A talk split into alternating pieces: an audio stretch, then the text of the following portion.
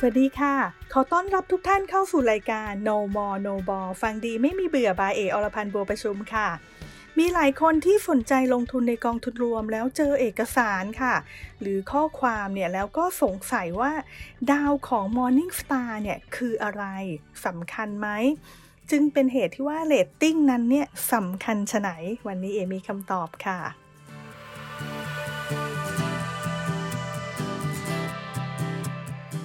ก่อนอื่นค่ะเอขอแนะนำก่อนค่ะว่า Morning Star คือใคร Morning Star ก็คือบริษัทที่ทำหน้าที่วิเคราะห์ข้อมูล ให้บริการข้อมูล แล้วก็ช่วยให้นักลงทุนเนี่ยประสบความสำเร็จในการลงทุนค่ะ ซึ่งดาวที่ Morning Star ให้นั้นเนี่ยมีสูงสุดถึง 5 ดาวด้วยกัน เราอาจจะนึกถึงไก่ย่าง 5 ดาวกันเลยใช่ไหมคะ แน่นอนค่ะ ใครที่ได้ดาวเยอะๆ เต็ม 5 ดาว ก็แสดงว่าที่ผ่านมาเนี่ยทำผลงานไว้ได้ดีมาก ถ้าเทียบกองทุนประเภทเดียวกันแล้ว กองทุนที่จะติด 5ดาวเนี่ยมีเพียงแค่ 10%เท่านั้นเองค่ะ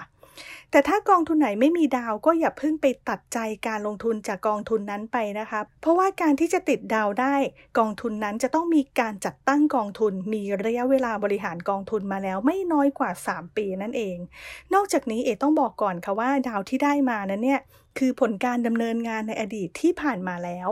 ยังไงกองทุนนั้นก็ไม่ได้การันตีค่ะว่าจะได้ 5 ดาวตลอดไป หากบางช่วงผลการดำเนินงานถดถอยลง เมื่อเทียบกับกองทุนอื่น ๆ ที่มีนโยบายเดียวกัน แต่ผลการดำเนินงานดีกว่า กองทุนที่มี 5 ดาวนั้นเนี่ยก็อาจจะโดนตัดดาวออกไปเหลือ 4 ดาว เหลือ 3 ดาวก็ได้เหมือนกันค่ะ หรือกองทุนเดิมนะ แต่ว่าถ้าดูผลงานในอดีตแล้วก็อาจจะมีเทียบเป็นช่วงๆด้วย รวมๆแล้วกองทุนนี้ได้ 4 ดาวนะแต่ถ้าลงทุนยาวๆ ย้อนหลังเรากลับไปดูค่ะ กองทุนนี้เนี่ยดีมากๆเลยได้ 5 ดาว แต่ถ้าเกิดว่าใครที่เพิ่งลงทุนกองทุนนี้ได้เพียง 5 ปีในช่วงนั้นนะคะ หากกองนี้ทำผลงานได้ไม่ดีก็อาจจะมีเพียงแค่ 4 ดาวก็ได้เหมือนกันค่ะ ดังนั้นดาวที่ได้ได้รับนะคะเป็นเพียงแค่เฉพาะช่วงระยะเวลาเท่านั้นเอง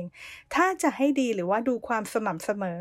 อาจจะพิจารณาดูว่าที่ผ่านมาได้ดาวกี่ดวงในแต่ละช่วง ถ้าได้ 4 ดาว 5 ดาวตลอด เอว่ากองทุนนี้เนี่ยถือว่าใช้ได้เลยค่ะ เพราะว่ามีความสม่ำเสมอในการทำผลงาน แต่ถ้ากองทุนที่เราสนใจมีแค่ 3 ดาวเท่านั้นเอง แต่เราเห็นว่ากองทุนนี้เนี่ยมีความน่าสนใจก็ลงทุนได้ค่ะ เพราะกองทุน 3 ดาวในวันนี้ก็อาจจะเป็นกองทุน 4 ดาวาว 5 ดาวในวันข้างหน้าก็ได้เช่นเดียวกัน ส่วนใครที่ลงทุนกองทุนต่างประเทศ โดยเฉพาะกองทุนแบบ feeder fund ค่ะ ก็สามารถดูกองทุนหลักได้ว่ามีดาวหรือเปล่าหากกองทุนหลักมีการจัดตั้งกองทุนมาแล้วไม่น้อยกว่า 3 ปีนะคะ ดังนั้นการเลือกลงทุนในกองทุนติดดาวก็พอเป็นตัวช่วยให้กับเราได้บ้าง แต่ที่สำคัญกว่าคือกองทุนที่เราจะลงทุนนั้นเนี่ยเหมาะกับเราไหม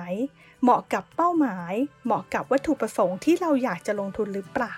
ถ้าเลือกแล้วตัดสินใจแล้วก็ลงทุนกันได้เลยค่ะ แล้วพบกันใหม่ในครั้งหน้ากับ No More No Ball ฟังดีไม่มีเบื่อบายเออรพันธ์บัวประชุมสำหรับวันนี้ สวัสดีค่ะ